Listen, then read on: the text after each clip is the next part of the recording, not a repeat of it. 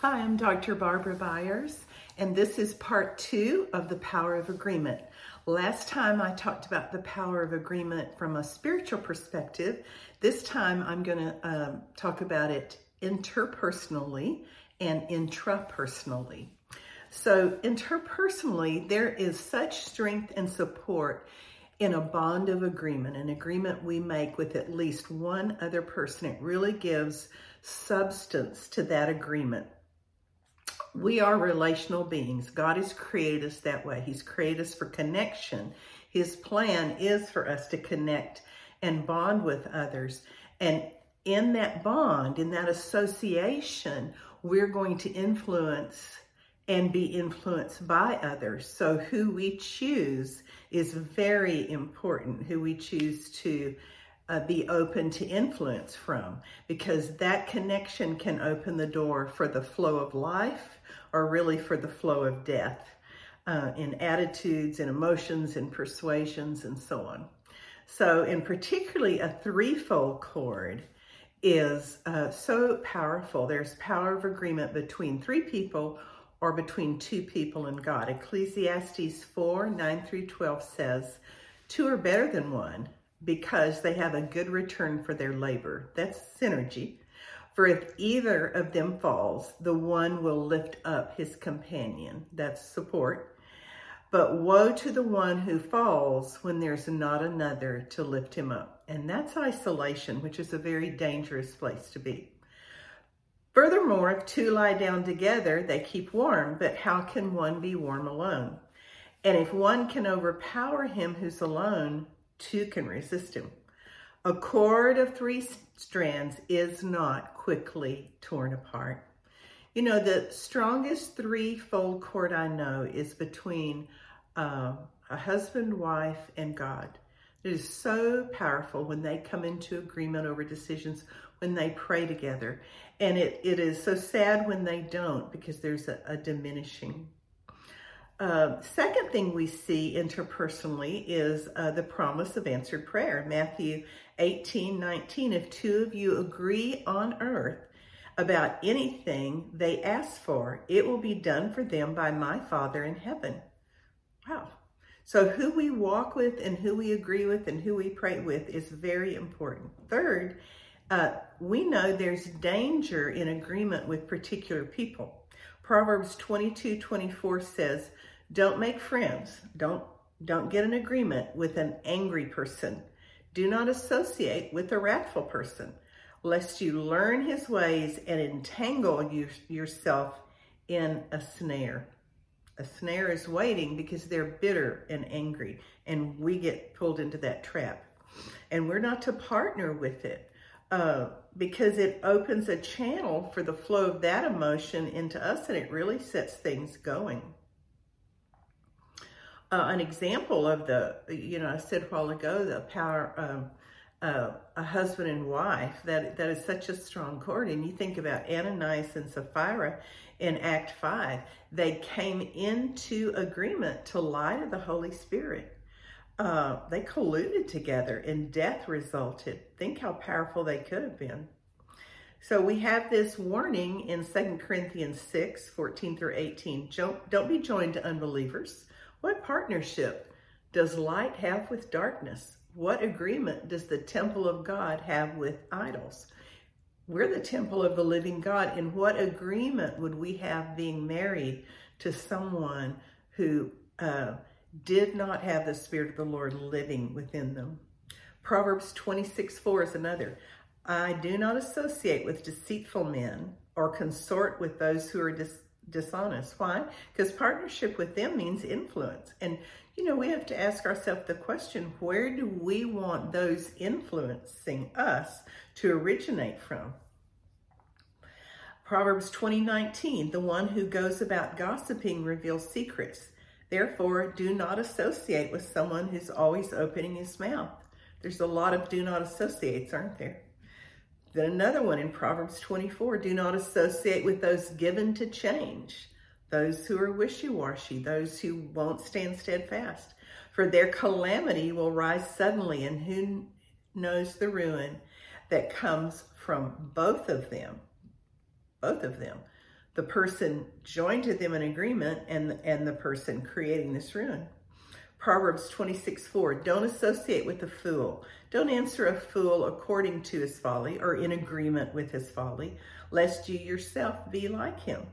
Don't connect with foolishness. Don't connect with someone else's anger, with their darkness, with their toxicity, with their bitterness.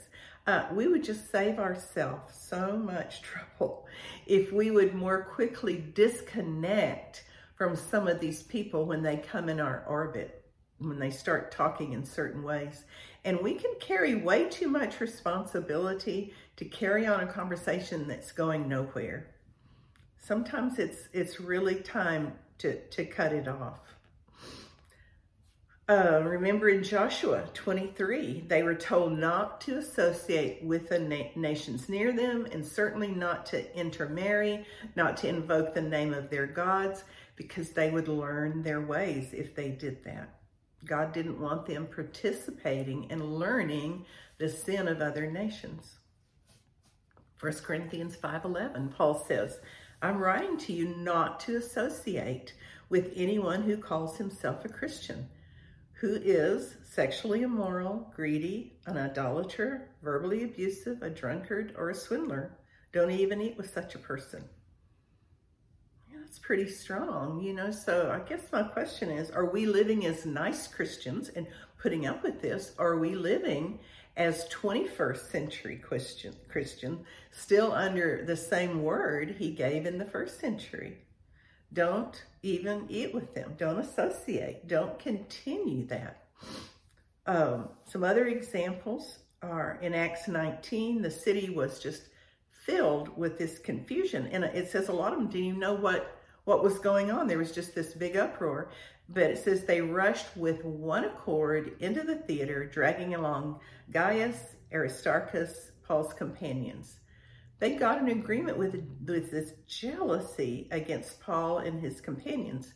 Then later in Acts 23, Paul's nephew overhears this conversation and it's a conspiracy against Paul and they they got into agreement. They bound themselves with an oath that they were going to uh, kill Paul. Jealousy is uh jealousy is so powerful. James says every evil thing comes from it. And then the same thing happened in Acts 7 when they stoned Stephen. It says they rushed on him with one impulse. One impulse. So we get an agreement with strife and disorder and jealousy. Every evil thing comes about. You know, when I first started talking about this, I mentioned there's synergy, support, and substance. Uh, when we get an agreement and we can get an agreement with life or we can get an agreement with something evil. Uh, we're also not to get an agreement and collude with the false self of others when they're whining, when they're, you know, in certain moods, whatever. We don't have to get con- con- confirm that at all. In fact, what we want to do is speak the truth in love. All right. What about positive agreements with people? Well, blessings, blessings of good things come when we uh, agree with wise and mature people. Proverbs 13:20 says, "The one who associates with the wise grows wise." That's pretty simple, but it's so true. Uh, but a companion of fools suffer harm. So, you know, what are you companion to? What agreements have you made with people? And uh, one of the ways that we can associate wise with wise people is to read books that are written in a great deal of wisdom and maturity, starting with the Bible. so um, we want to give the wise a place in our lives. We want to pay attention and take it in. We want to give authority to wisdom and give it power as we agree with it. Daniel 12 says, The wise will shine like the brightness of the heavenly expanse. Don't you want to shine with brightness? And in anything we're lacking in, mercy, joy, kindness, get with someone who displays those characteristics. Walk with them. See what's going on in their life. See how they do it. Amos 3 3 says, Can two walk together unless they be agreed? That's joint participation.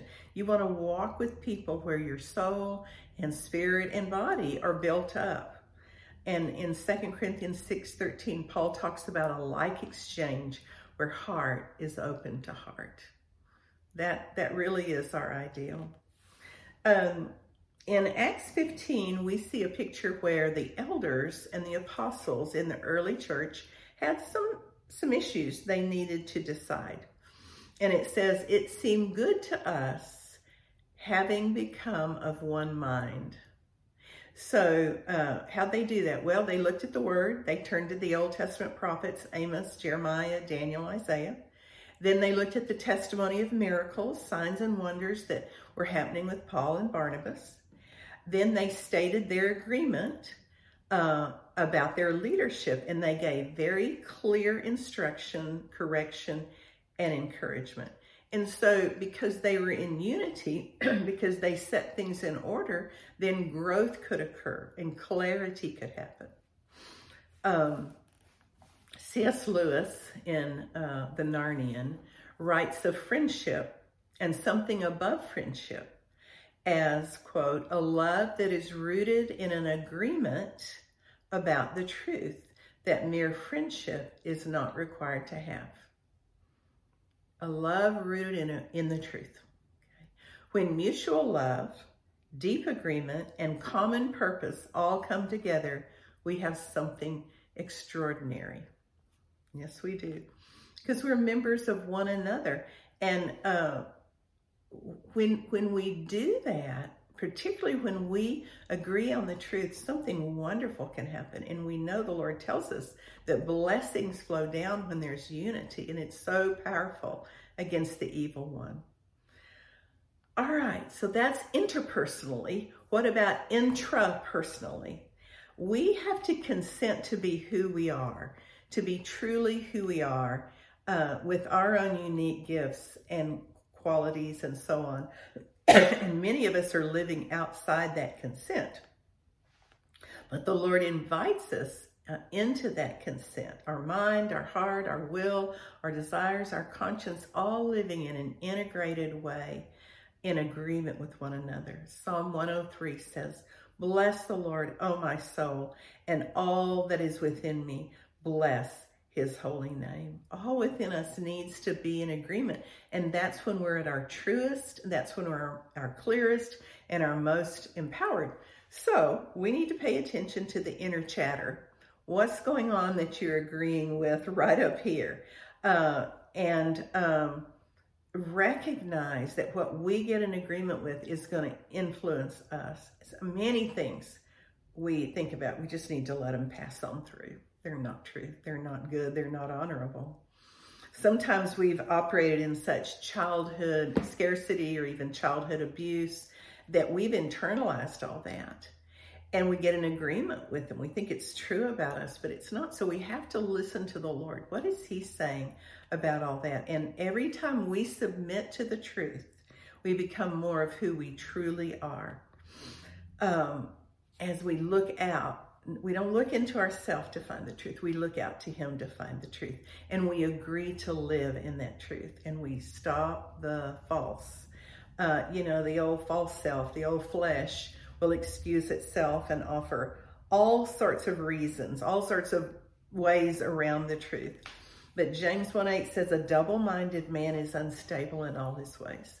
The Lord wants us to set our yes toward Him, that we're not adrift that we're on a stable path, on a firm foundation. So we're saying no to fear.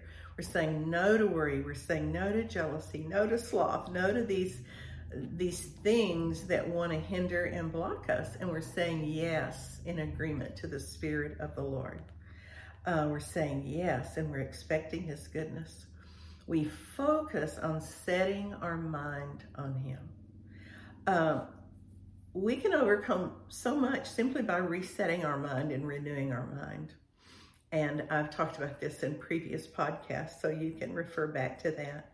But every day we wake up in the middle of a story, our story that's already going on. And it's God's story too. And we get to collaborate with Him in writing our story as we set our mind on the truth. Another thing is we need to learn to not stay silent in key moments.